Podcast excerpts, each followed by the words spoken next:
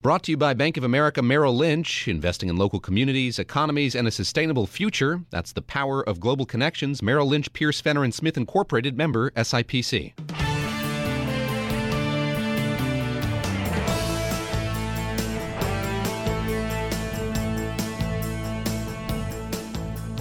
Welcome to the Bloomberg Surveillance Podcast. I'm Tom Keene with David Gura. Daily, we bring you insight from the best in economics, finance, investment, and international relations. Find Bloomberg Surveillance on iTunes, SoundCloud, Bloomberg.com, and of course, on the Bloomberg. Tom Keene, as I mentioned, in Boston last night at Fenway Park, a frozen Fenway Park, I should add, where Bentley defeated Army for the second year in a row. You were there, Tom. Uh, an eventful second period. He if not a actually third. uh, he was put out a graph of uh, the uh, plot of the puck as it made its way around the rink. John It- what was very great about good. it, that was very good, John. What was great about it, as we saw with Detroit and Toronto uh, in that fabulous NHL game in Toronto the other day, is there's no substitute, David Gura, for outdoor hockey. It's just different. The ice is harder, everything is faster, everything moves faster. And if it's some guy making $7 million for the Toronto Maple Leafs, or it's some kid worried about the organic chemistry exam at Bentley University this coming Thursday, they're both the same. They got smiles on their faces, even within the heat of the game. I will say this there's something, and uh, you know, John Tucker and David Gura know this, but for our international audience, it is it's the Sistine Chapel of baseball, is the way I put it. Uh, remarkably unchanged from my childhood, and then to see a hockey game stretch from third base to first base, David, was just extraordinary. You weren't calling the game, but you were providing color as you often do, Tom. Uh, how was it? How, how was it being in your the, the favorite chair you put- were so looking yeah, forward to sitting in? I'm sitting in Joe Castiglione's chair, the giant of Red Sox radio. And I, I made a joke. I did not go back and forth with Ken Daneyko of the New Jersey Devils. I am in awe of what Mr. Micheletti and Mr. Daneyko hmm. do in New York as color commentators. It is, John Tucker, it is so darn hard to come off a play and say something intelligent about what just happened. It, it, it looks easy. We all sit at home. Did not disappoint though. Every every oh come on, Paul McNamara is joining me. Grizzled pro does Harvard hockey up here in Boston. At one point, Johnny spit out his coffee. I was so inept. It froze on the way down to the desk. I might point out, but uh, it was it was a struggle uh, to say the least. How was the crowd, Tom?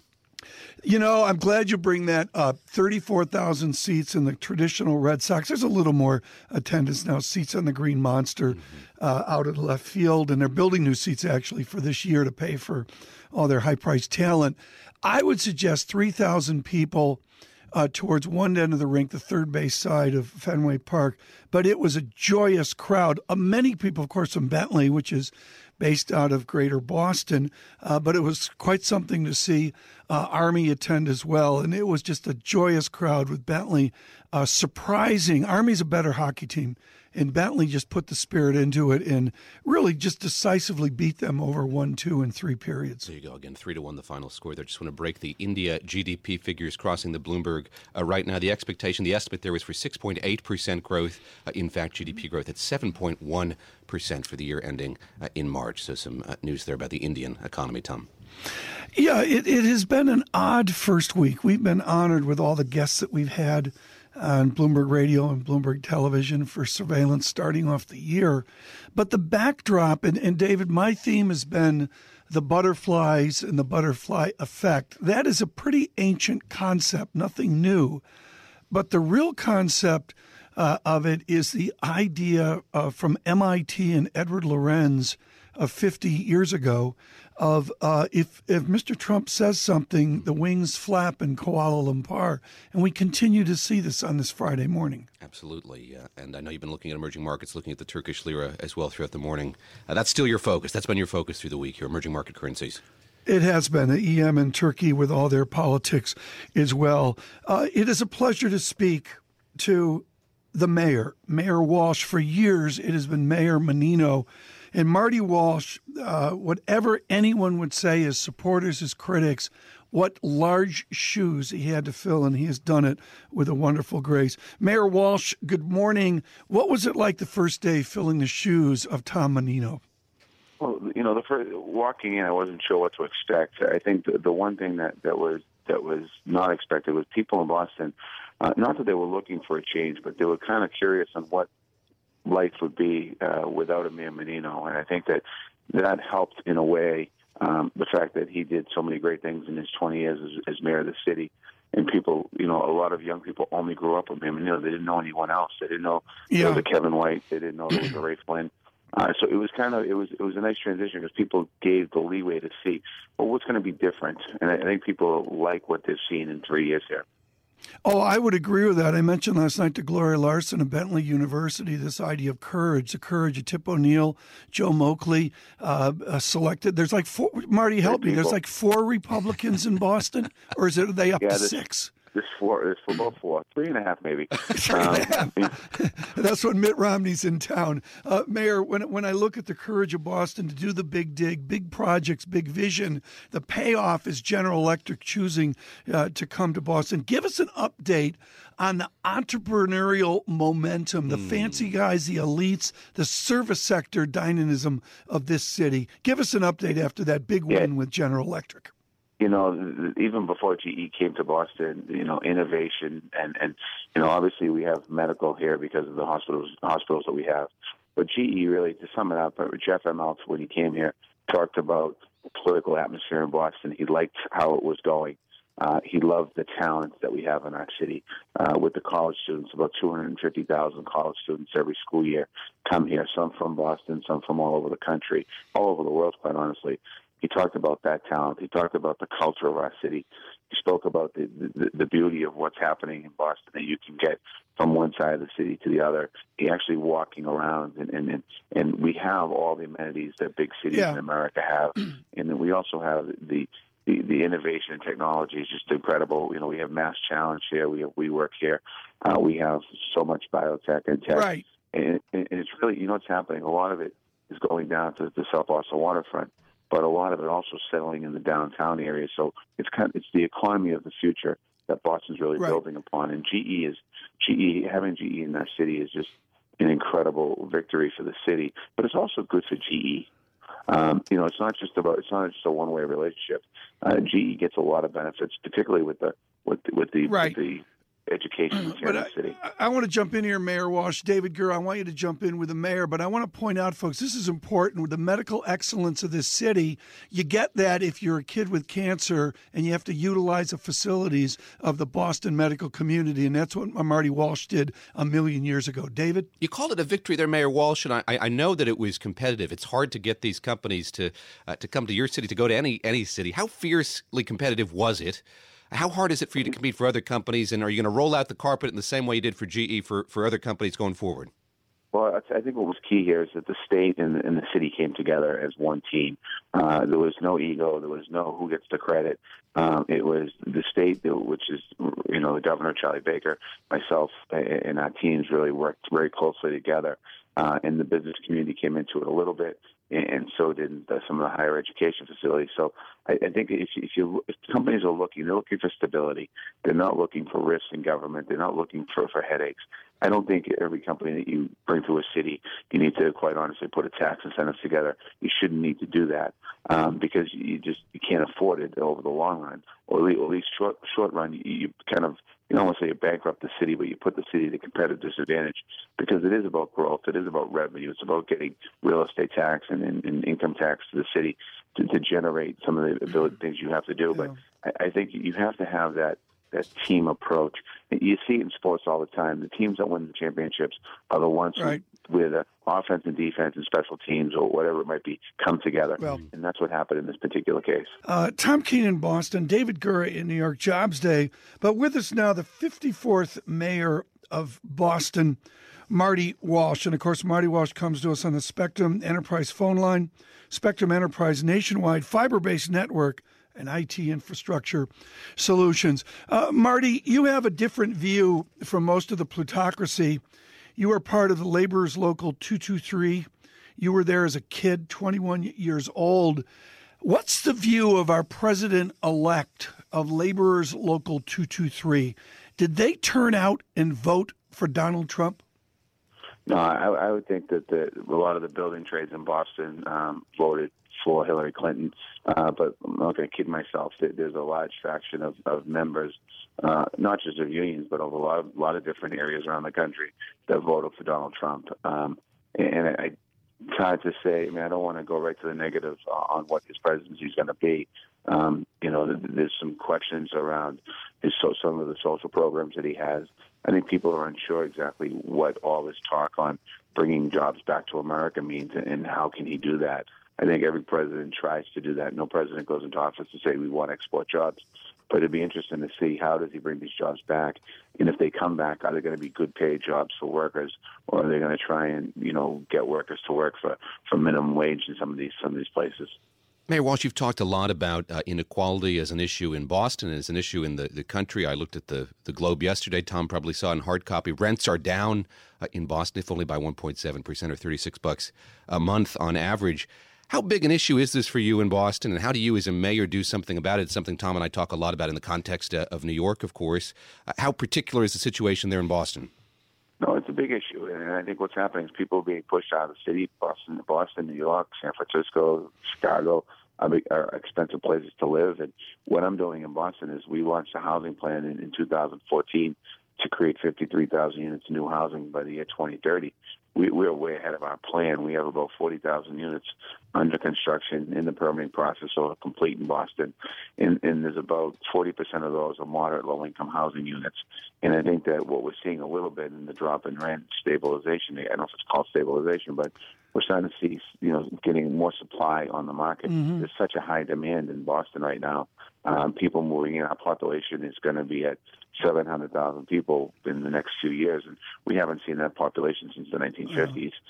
So we're really, you know, a lot of people want to be here, but we have to continue to, to, to work on two things. I think that we've done in the last couple of years. One, one is working on making sure we build more housing, and the second is we're really focused on pay equity for women in the city. A lot of the a lot of households are led uh, female-led households, and we, we put out a report yesterday about a wage gap mm-hmm. and working to try and close that wage gap. And people might not see that as one of the ways of, right. of, of closing income inequality, but it's a big way, particularly with 50% of the households are led by women.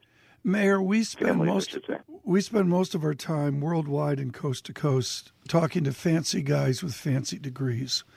You didn't take that path. You took a different uh, a path uh, right from your childhood. What's your message to the plutocracy today? How everybody wants America to get together away from what many describe as a new gilded age. What's the Walsh prescription to get us away from the negative outcomes of a gilded age? You know, America's a great country, and I'm, I'm, you know, I'm the typical American story to some degree. In some way, I'm not my mother and father came to this country from Ireland. Uh, I went to school at Boston College, but I went to school at night. I worked during the day. Um, you know, and, and I think I, we work. My family worked hard for everything it has. And they taught me how to work hard for what I have, and I, I still believe in the American dream, and I still think there is an American dream out there. And I think that as a society, you know, we're just got to continue to move forward. I'm not sure what the next four years are going to bring in this country. Uh, certainly, I supported Hillary Clinton for president. Um, some people didn't think Hillary was the right person. Some people yeah. didn't think Donald was the right person. But at the end of the day, America is still the greatest country yeah. in the world. And we can continue to work hard. For the people listening out there um, that, that are struggling, just just keep moving forward. I mean, there's gonna it's a day at a time, and that's my approach in life. It's a day at a time, and uh, mm-hmm. and, and, we're, we're going to America's going to continue to be the best country in the world uh, because it was because of its people. He is the 54th mayor of Boston. His goal this year is to get David Ortiz to do one more. Yeah. Marty Walsh, thank you so much. He is the mayor of Boston. Bloomberg surveillance this morning from New York, from Boston, this jobs day.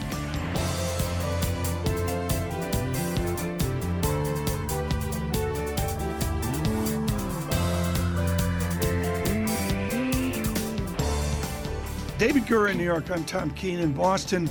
And I might add that with all the worthies that we speak through, through through the year in Davos and in London and New York, this is the most important interview of the year. We do it on January 6th because it's about your non retirement account.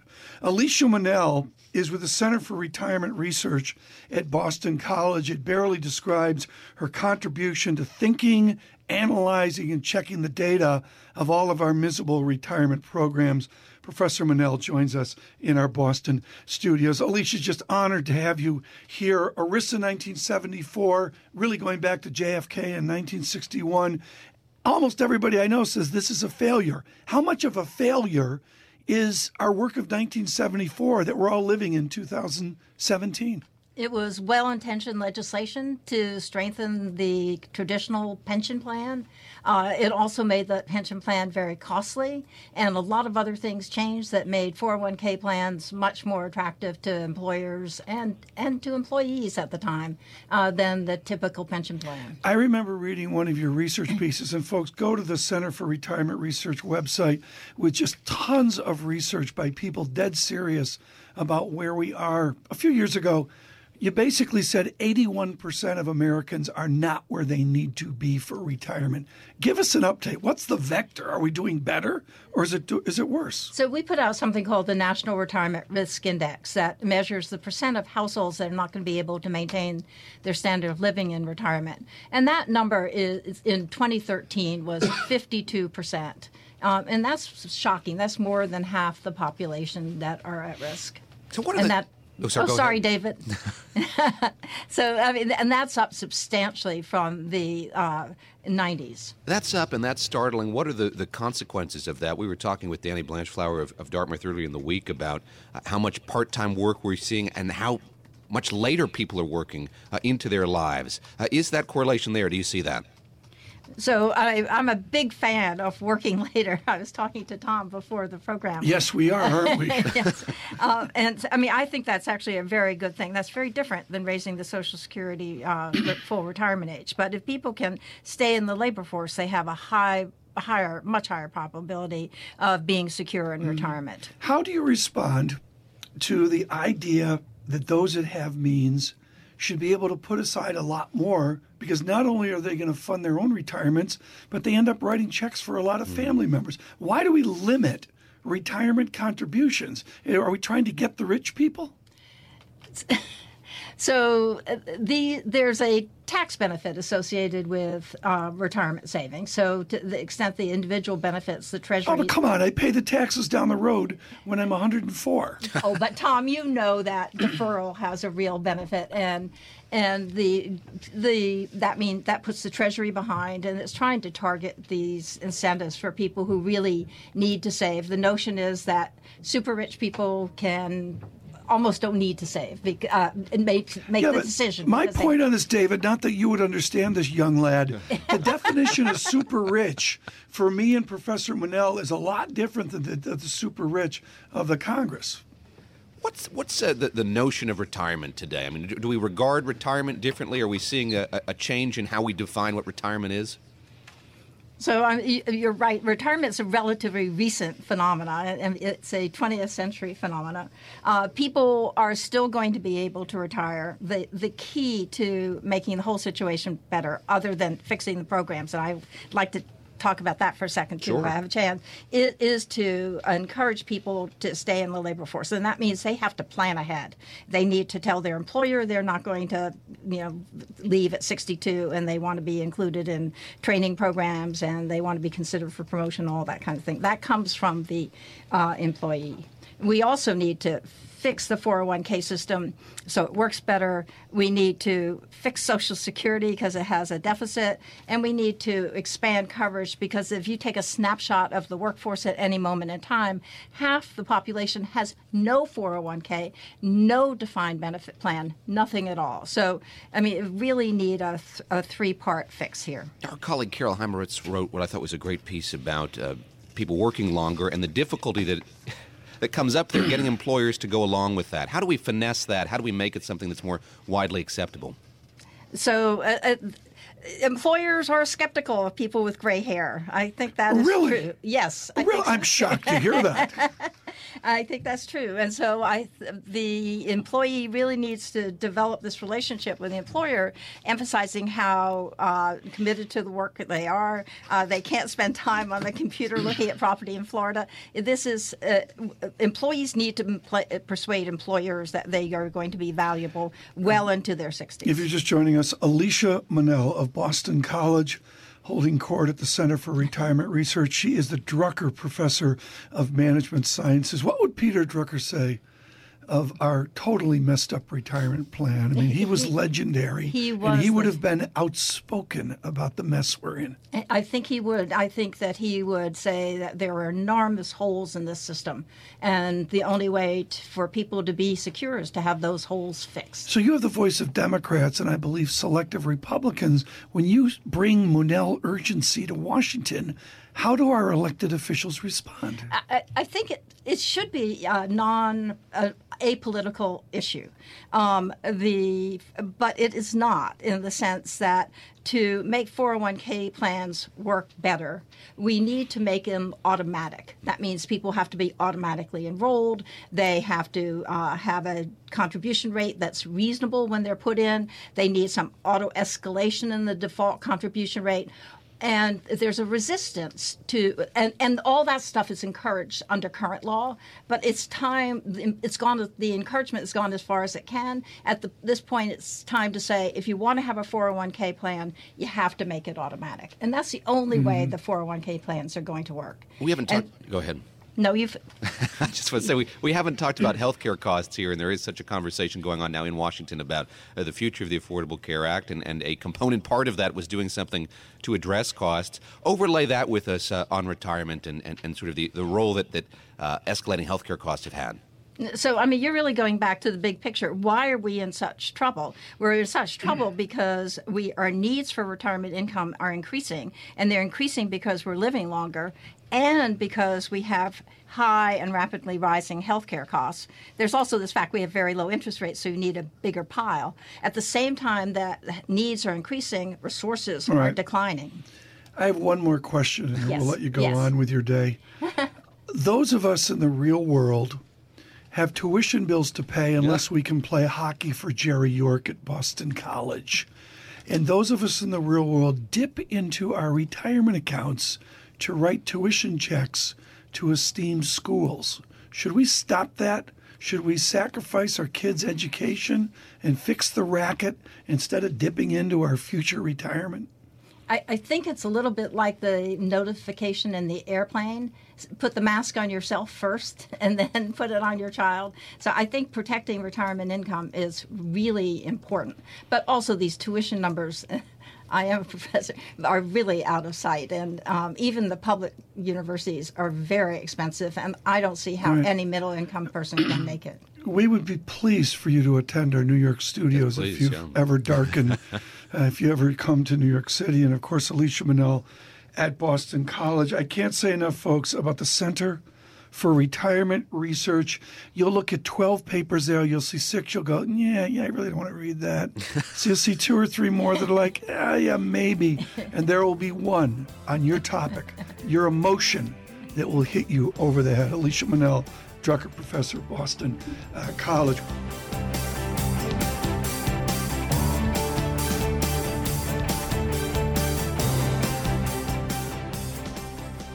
Brought to you by Bank of America Merrill Lynch, dedicated to bringing our clients insights and solutions to meet the challenges of a transforming world. That's the power of global connections. Merrill Lynch, Pierce, Fenner and Smith Incorporated, member SIPC.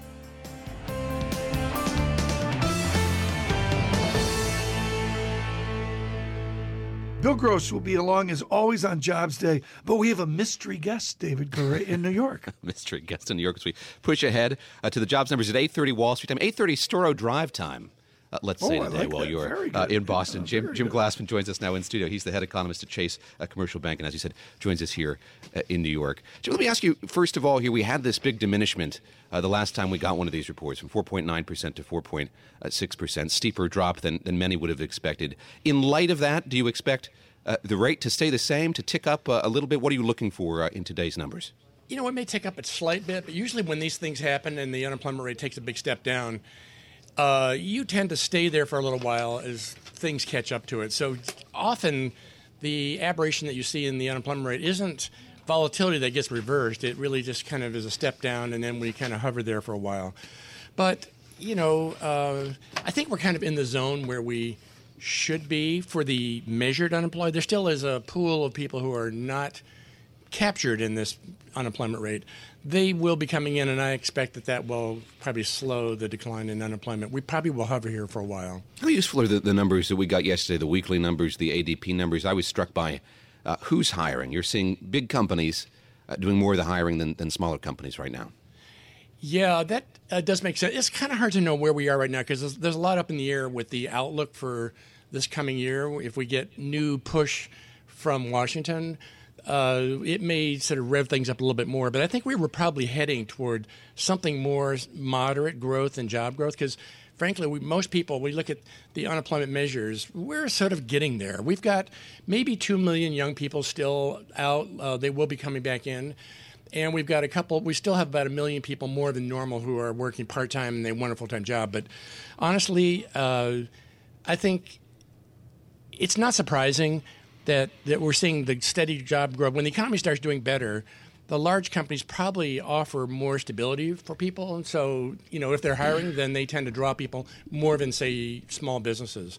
But I, a lot will depend yeah. on and what they do on the policy side. If they help the small business community uh, that may change the story a bit. Hmm. Jim, what are you learning about the Ute of America? You were front and center during the crisis on what the different age partitions, if you will, we're doing in America. What is your latest research on our kids? Are they going back to work? Uh, slowly coming back. The, the last couple of months was kind of a step back on this, but it looked like all of 2016 we were seeing this steady pullback. And if you've talked to people in higher education, uh, they would say they, they would tell you that enrollments are coming down and they they expected that because when the economy does better, enrollments go down. So I think personally, I think you look at the 20 and 30 year olds as a group, they're about two million still who have not come back in.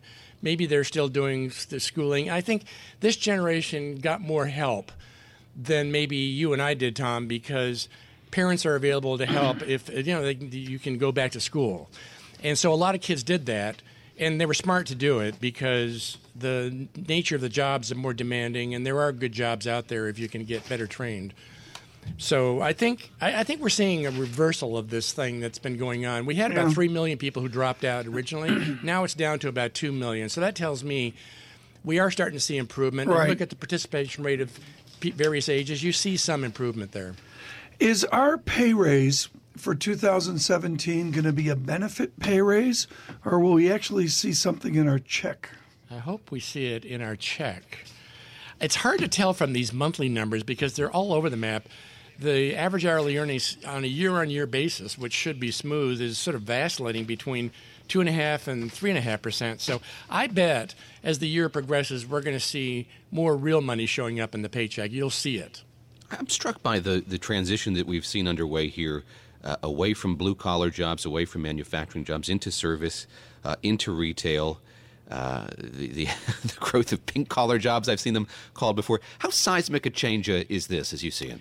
You know, it's been going on for a while, right? Because, uh, I mean, this is really one of the disruptions going on in the industrial economy is we used to have 20 million people working in manufacturing. Now that's down to 12 million. So 8 million jobs in manufacturing have disappeared.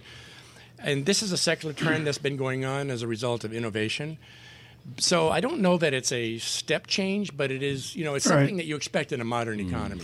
Let's get a 2017 update. Folks, if you're just joining us, Jim Glassman, uh, JP Morgan with us, generous of him almost every month, unless he's on the road uh, with us to preview Jobs Day.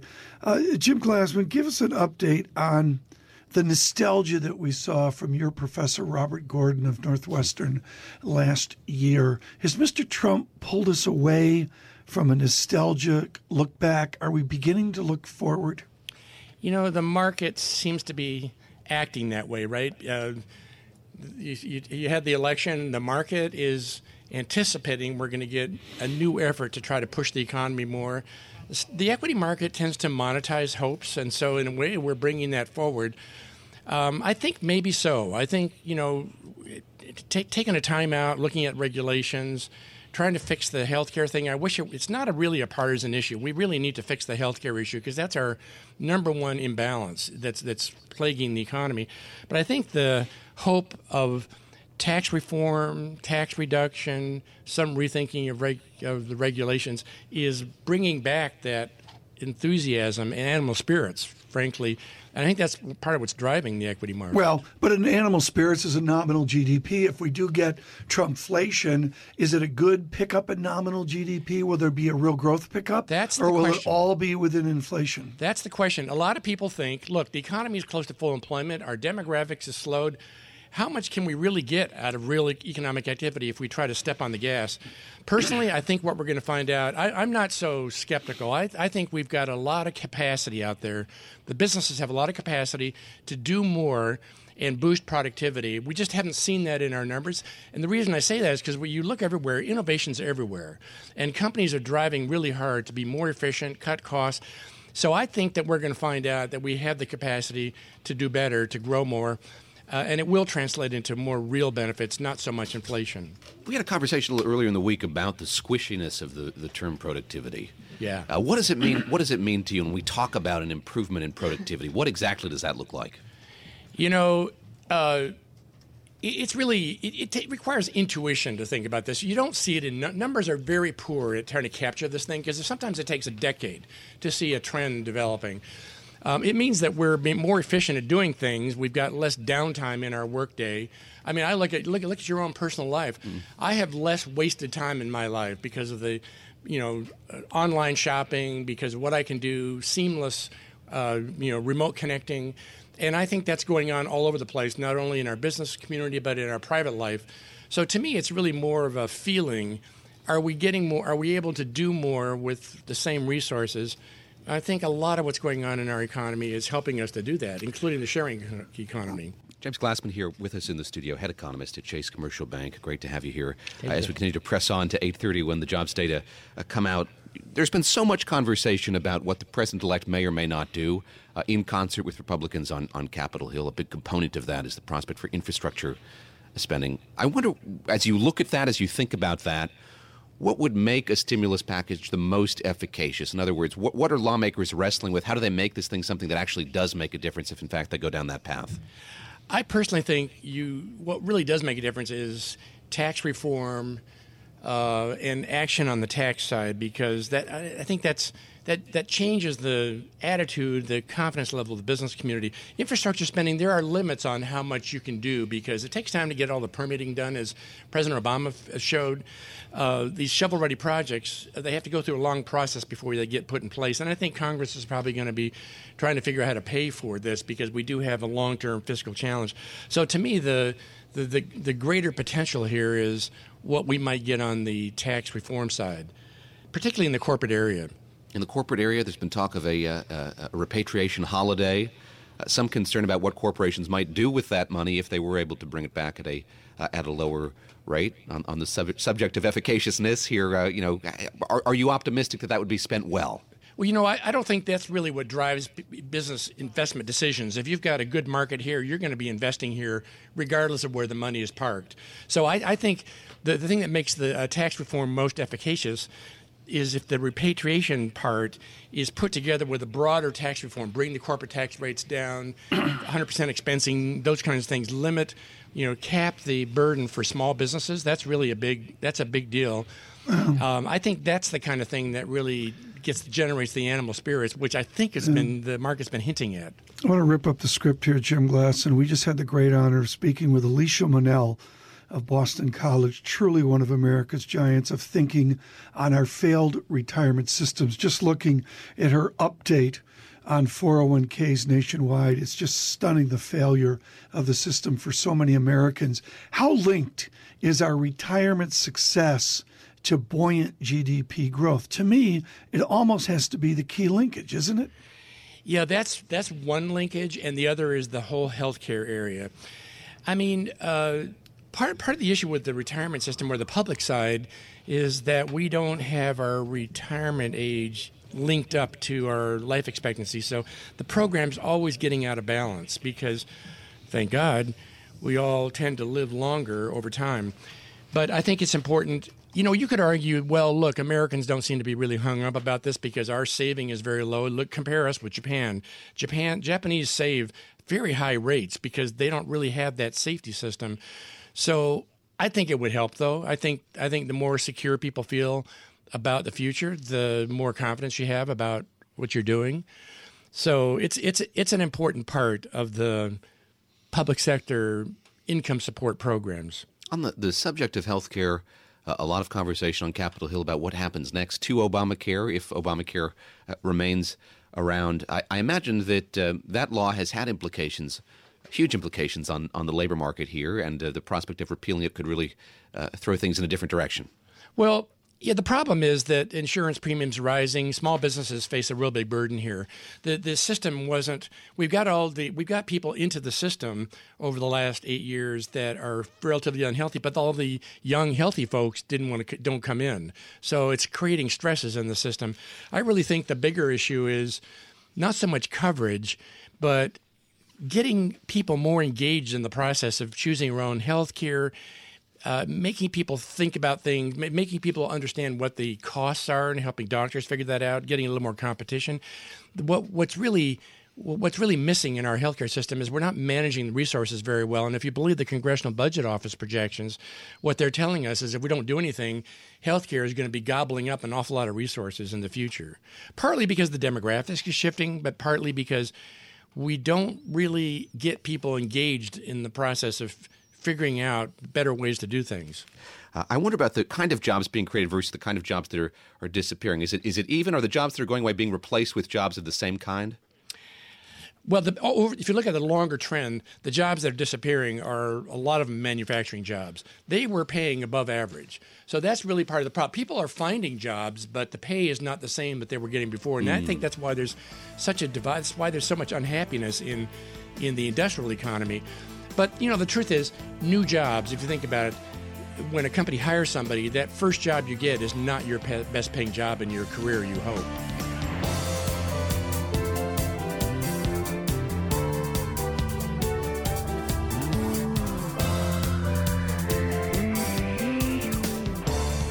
Still with us, James Glassman, head economist at Chase Commercial Bank.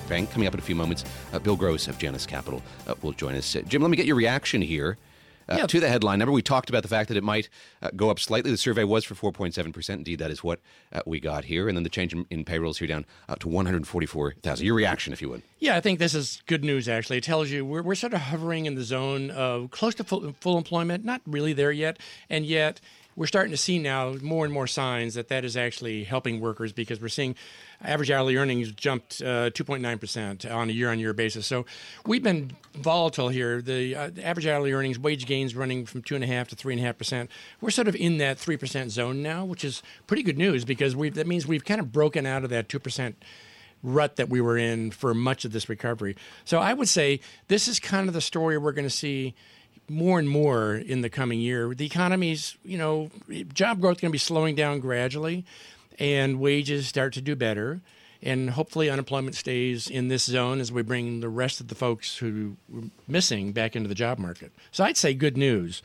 Let, let me ask you here just about the, the way that the Federal Reserve policymakers are going to read these data. I wonder if you had a threshold, a number uh, over which this would have to come in for them to be satisfied to move ahead, move apace with the with the rate timetable, the rate, rate raise timetable that they set out at the last uh, meeting. Uh, the expectation here of three rate increases uh, in the year 2017. Uh, are they going to be satisfied with, with what they see today? I think this is exactly the kind of news that makes them comfortable getting rates slowly back to something more normal. There would be no issue if the Fed funds rate were not so low, but they think that a normal Fed funds rate is closer to about three percent, and they want to they want to get there in an orderly way. So they're starting to see more and more signs that the U.S. economy is doing well. We got our job market getting back to full employment, not quite there yet. It probably over the next couple of years will be. So I think this is the, exactly the kind of report that plays into their expectation. Makes the case for slowly moving the Fed funds rate back to something more normal. Very quickly here, Jim Glass, about 30 seconds uh, left. I'm looking at the underemployment rate. That is at 9.2%. Now it was at 9.3%, ticking down uh, slightly. How big a concern is underemployment to you here uh, still when you look at the U.S. well, labor market? It's not. A, it's it's a concern, but it's it's uh, it's been improving, and I think what it's, it's it's another way of saying we're not quite there yet. We still have hidden populations of unemployment Uh, and, and I think as the job market stays here and does well, we're going to see more and more of that come down. So my expectation is we'll see a lot of the damage that was done during the recession unemployment that's not captured in the unemployment rate will slowly creep its way back. And I think that it's that aspect that's going to be the most interesting in these job reports All to right. follow. Jim Glassman, their head economist at Chase Commercial Bank, thank you very much for your time. Again, the unemployment numbers here at 144,000 when you look at private payrolls. I want to welcome our listeners, our viewers around the world on Bloomberg Television. David Gura and Tom Keene here, now joined uh, by Bill Gross of Janus Capital. Bill, great to speak with you as always. And let's start uh, by taking stock here. President Obama, in the last two weeks of his second term as President of the United States, he has been touting uh, his achievements with regard to the labor market here uh, in a memo yesterday, uh, in speeches over the last few weeks. Uh, give us your assessment of how the labor market looks today, how the labor market post crisis looks under the tenure of President Obama. Well, uh, you know, he's done a fine job from where he started, right, uh, eight years ago, and down at 4.7% unemployment from, uh, as I remember, something above uh, 9 and close to 10. So, um, yeah, the, the economy's improving, the labor market's improving. I, I still think, in contrast to what Jim Glassman just said, that the U6, the, um, the underemployment rate, is, is relatively high and needs to come down by one or two percent because there we're talking about the, the labor force that wants to work uh, as opposed to um, the U3 number. But it's a it's a decent number and it suggests that, GDP perhaps is moving along at two percent or two and a half percent. I think that in order to um, you know to get a, a very healthy economy, a Trump uh, you know uh, suggested strong economy that you need three percent real growth and you need five percent nominal growth, and we're Right. you know about a point under for both of those. Well, but Bill, this is absolutely crucial. If we are to see a lift in the animal spirits, certainly something the president elect wants. Do you tilt towards it will be an inflation lift, illusory to Americans of little value, or will we actually see real economic growth over the next year or two years? Yeah, I think some of both, Tom. It's hard to know. We, we don't really know what the program will be. Uh, Trump is suggesting a, a trillion dollar program over 10 years. That's a 100 billion a year. That's a half a percent in terms of fiscal spending that might you know, boost real growth by a half a percent or so. We've seen inflation uh, with these numbers and wages go up by you know, close to 3%. So I, I- I think some of both. I think what's critical, however, is, is the productivity number and not just productivity, but total factor productivity. It gets a little complicated in, you know, economists speak, but what that means is that you can't just throw resources at the economy like uh, Trump may do and the Republican administration may do in terms of fiscal spending, but you need to um, throw productivity at the economy. In other words, resources that produce uh, growing productivity as Right. opposed to just more resources. and so uh, we're going to have to see about that. That, I think, is the crucial number. Uh, Bill, it, it is such an interesting time, and it's a time where we could do a six hour interview with you. Maybe we'll do that if my people talk to your people. But the basic idea here, Bill, is there's three vectors to interest rates there's a Trump reflation, there's a jump condition that we've had since November 8th, and a stability. And then there's a lot of people talking about, okay, this is great, but we're going to roll over to a, no, a, a new lower rate regime, some of that because of international affairs. What is the Janus Unconstrained Fund betting on? Higher rates, sustained rates, or do we roll back to a pre Trump level?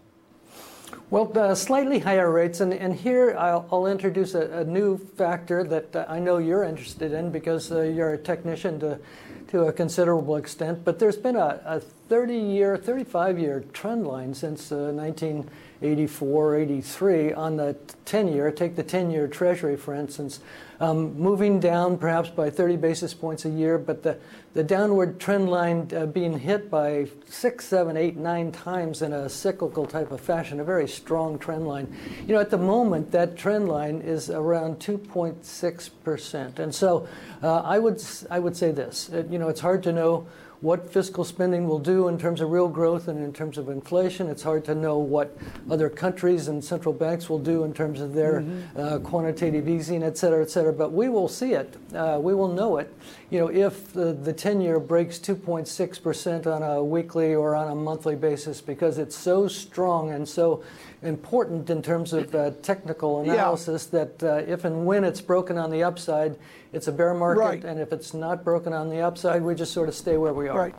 And, and David, David Gura, this is really, really important. This idea of trying to find a point estimate of where things change. Mr. Gross says 2.6%. There's a lot of other opinions on that, but it's nice at least to hear a point estimate we can get our hands around. Absolutely. Bill, let me ask you if we're starting to see a recalibration of expectations when it comes to Washington's ability to affect policy. We had the excitement, the exuberance in the markets at the end of last year. Here we are uh, in 2017. We see uh, Republican lawmakers, especially, laying out their agenda items. Uh, are there is there going to be a healthy dose of realism here over these next few weeks? Well, you know, I think there should be. Uh, we, we don't know what the fiscal package will be, and it will be uh, having its effect a year or two years from now. We don't know what the health care uh, reconfiguration will be. We're not sure uh, exactly where the money goes and uh, where it comes from. So I, I think there's a touch of realism. Again, what I what I think investors want to see is a is a standard 3% real growth rate, which will induce you know, profit growth. With, with wages moving up at 3%, it's important that real growth moves up by 3% so that uh, corporate profits can participate in that uh, uh, particular run. So um, we're going to need those types of numbers. At the moment, what do we have? 1.9% uh, for the last 12 months, about 2% for the last five years. Um, can Trump do it? Can he produce a 3% number uh, and, and give some to profits and some to wages? Um, we're just going to have to see. I tend to be skeptical. I, I, I, tend to be of the, you know, secular stagnation, uh, Robert Gordon, uh, low hanging fruit productivity, uh, new normal type of uh, persuasion. But uh, we'll, we'll, well, see if fiscal spending can get us up there. We continue our conversation with William Gross. Bill Gross, everyone wants to know what you feel about Trump economics, Trump theory, but particularly that through the prism that we heard earlier this week from Lawrence Summer, the former Secretary of Treasury. Larry Summers was fiery about speaking about the voodoo economics of a selected group of Trump advisors, even calling it economic creationism. Is Trump economics on solid theoretical ground?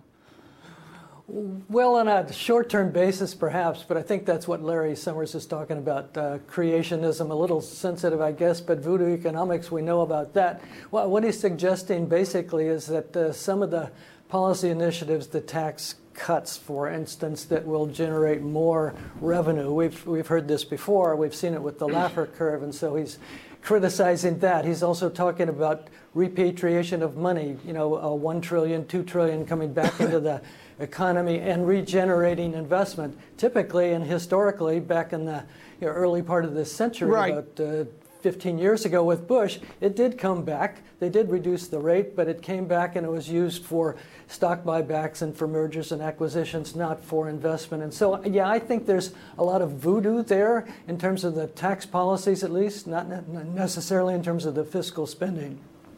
Bill, this is an important question. I believe you worked at a small startup shop in Newport Beach a few years ago. You had enormous influence with other nations' debt. You knew about Mexico debt, you knew about Poland debt, you knew about the debt of Asia and the modest amount of debt in Asia. Are you concerned that Trump economics will lead to a zero sum world that will destabilize the international financial system? Yeah, I, I, think that's a possibility. Let's not put odds on it and, and uh, go to an extreme. But yeah, it's a possibility because the, the world in total, and we're talking about emerging and we're talking about developed with Japan and so on, is at uh, 350% of debt to GDP, the highest it's ever been. What does that mean? Why is that such a negative? Well, in certain countries' terms, in terms of uh, Mexico and, and some of the emerging market countries, to the extent that, that they have a high amount and a growing amount of dollar denominated debt and the dollar strengthens, which it has, except for the last few days, as you know, then uh, the ability to pay back that dollar denominated debt down the road becomes more and more difficult and could potentially you know, create a situation where uh, certain countries have to be bailed out by the IMF and so on. I'm not suggesting that for Mexico. I like Mexico, but um, yes, it's a it's a definite problem whenever you get imbalances in terms of debt. Um, look for debt to GDP, and uh, therein lies the problem. China is a good example going forward. Bill, there are plenty of people here who would like to see you uh, on Twitter, and this may be the president elect who gets you uh, to do it. I'm sure you've been following what the president elect has been tweeting this week. He's been talking about companies in specific and talking about the relationship uh, with Mexico as well as we sort of try to navigate all of this uh, uncertainty. Are we getting the contours here of a trade policy from what we've seen from Donald Trump this week? Well, we're uh, we're uh, we're about to get perhaps, or, or we're getting what uh, what we're seeing in terms of tweets. I I think it's interesting, David, that um, you know some of these uh, uh, pre-term policies. He's, he's, not in office yet, uh, where he's basically cajoling, if that's a nice word, you know, companies to move production back in the United States. I, I think that's fine, but it, it, reminds me to some extent, uh, does it not, of, uh, of policies in uh, Italy uh, long ago, uh, you know, associated with Mussolini and government control of corporate interests. And so, you know, I, I don't want it to go too far. Let's, yeah, let's. Okay, but Bill, come on, Bill, have, Bill, I, I, Bill, Mr. Gross, I've Mr. Gross, I have to interrupt there. This is too important. Are you suggesting that we are seeing a fascism light or some form of new neo fascism with the policies of our president elect? Well, I'm not going to go that far. That's your term. I was going to put out a tweet and say, uh, none dare call it fascism, and so I don't dare call it fascism. But the, to the extent that he pinpoints certain corporations and certain industries and makes them change their policies you know, based upon statements and threats, you know, it, it reminds me, yes, of, uh, of policies long ago, which, by the way, were supposed to make the trains run on time and did for a few years, but ultimately uh, the trains weren't running. Bill, let me ask you here about the role of the, the Federal Reserve here uh, in the new term with, with Donald Trump as uh, president. I wonder if we're seeing a third mandate here. We've got employment, we've got inflation, then we've got the Fed's job to be a, a political punching bag. We have the prospects here for a radical transformation of the Fed. Five new uh, people could be joining the Fed, including a chairperson here in the next uh, 18 months. Who would you like to see running? What kind of person would you like to see uh, running the Fed? How do you see the Fed changing here under a president, Donald Trump? Well, as you probably know, and I, I know Tom knows uh, for sure over the past year or two, um, you know, uh, my favorite policy in terms of uh, the Fed, the central bank, is, is to move interest rates back as close to normal as possible without threatening uh, the economy in terms of high real rates. The critical question, of course, is what's the appropriate real neutral rate or nominal neutral rate that'll make the economy chug along at uh, 2 to 3 percent. I, I would like to see a Fed that is more interested in raising rates and, and uh, producing a neutral interest rate because I think ultimately the last several years has been destructive in terms of where they've been at negative interest rates, not in the United States, but negative interest rates around the world. You know, basically have been robbing savers of their ability to save, um, which has robbed investment of uh, an ability to grow in, in terms of uh, uh, economic terms. So I, I would I would want to use the the Fed and the U.S. as a leader to raise interest rates back to more normal levels right. in order to regenerate savings. Bill, we have so much more to talk about this morning, and time is just short, short, short. Help me here with the theme that we've had this week of the butterfly effect of EM currencies, which have a certain curve and an acceleration to their uh, weakness. How do you position and how do you think about profoundly weak Malaysian, profoundly weak Turkish, the Mexican peso breaching into record weakness as well? What should that signal to the new administration? Well, those are all uh, different situations, right? Turkey is, a, is a, basket case uh, fr- from a number of angles. But let's pick on Me- Mexico for a second. And yes, every time Trump tweets about uh, a car company uh, and moving uh, production back, you know, the, the, peso weakens. I would look at a longer term trend line uh, in terms of in terms of the real the real peso, uh, inflation adjusted, and uh, point out that it's perhaps uh, 45 to 50 percent lower than it was five or six years ago. What does that mean? It means the peso is very competitive. It means that yes, even if you know uh, some of that production doesn't flow to Mexico on a political basis, that it's very, very, very cheap, you know, relative to other countries. And so that's my way of saying that the peso uh, has, is very cheap and is politically oriented. And the trick for an investor is basically to, to try and time that political influence and, and to buy a very cheap currency at a very attractive level. Are you prepared to uh, to start writing the obituary for globalization, Bill? We, we, have heard people saying that we're seeing the end of it. Are you in that camp? Yeah, I think so. And I, I wrote the obituary uh, in mild terms uh, with the new normal back in 2008 and 2009. I mean, we've had several uh, longer term secular trends. We've had Bretton Woods. Uh, in 1971, we moved into another right. globalization type of trend, which induced uh, a, a, monetary uh, consideration. And now uh, we're moving in the other direction, if only uh, from monetary terms that we've gone so low that uh, negative interest rates have to, to, have to move higher. Right. And, and of course, with trade policies and uh, all of that reflecting a deglobalization as opposed to a globalization. Yeah. So, yeah, I think Very, we're in a new era, and I think some of the effects are going to be negative. I want David Gura to uh, take us out here, but Bill Gross, I got one more question. Should we build a wall around the San Francisco 49ers to keep them removed from the rest of the NFL? well, maybe the Browns. Uh, give the Niners a chance. They've got the second draft choice. Who knows? Oh, let's, let's go with that. Very good. Bill Gross there of Janus Capital joining us uh, as he often does here on JobSec. Grateful for his time.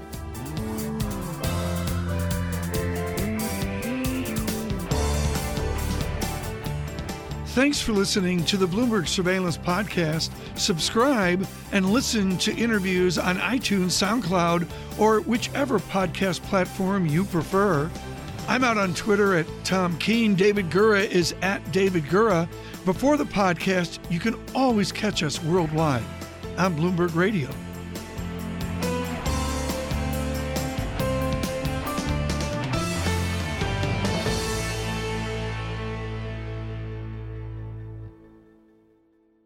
Brought to you by Bank of America Merrill Lynch, dedicated to bringing our clients insights and solutions to meet the challenges of a transforming world. That's the power of global connections. Merrill Lynch, Pierce, Fenner and Smith Incorporated, member SIPC.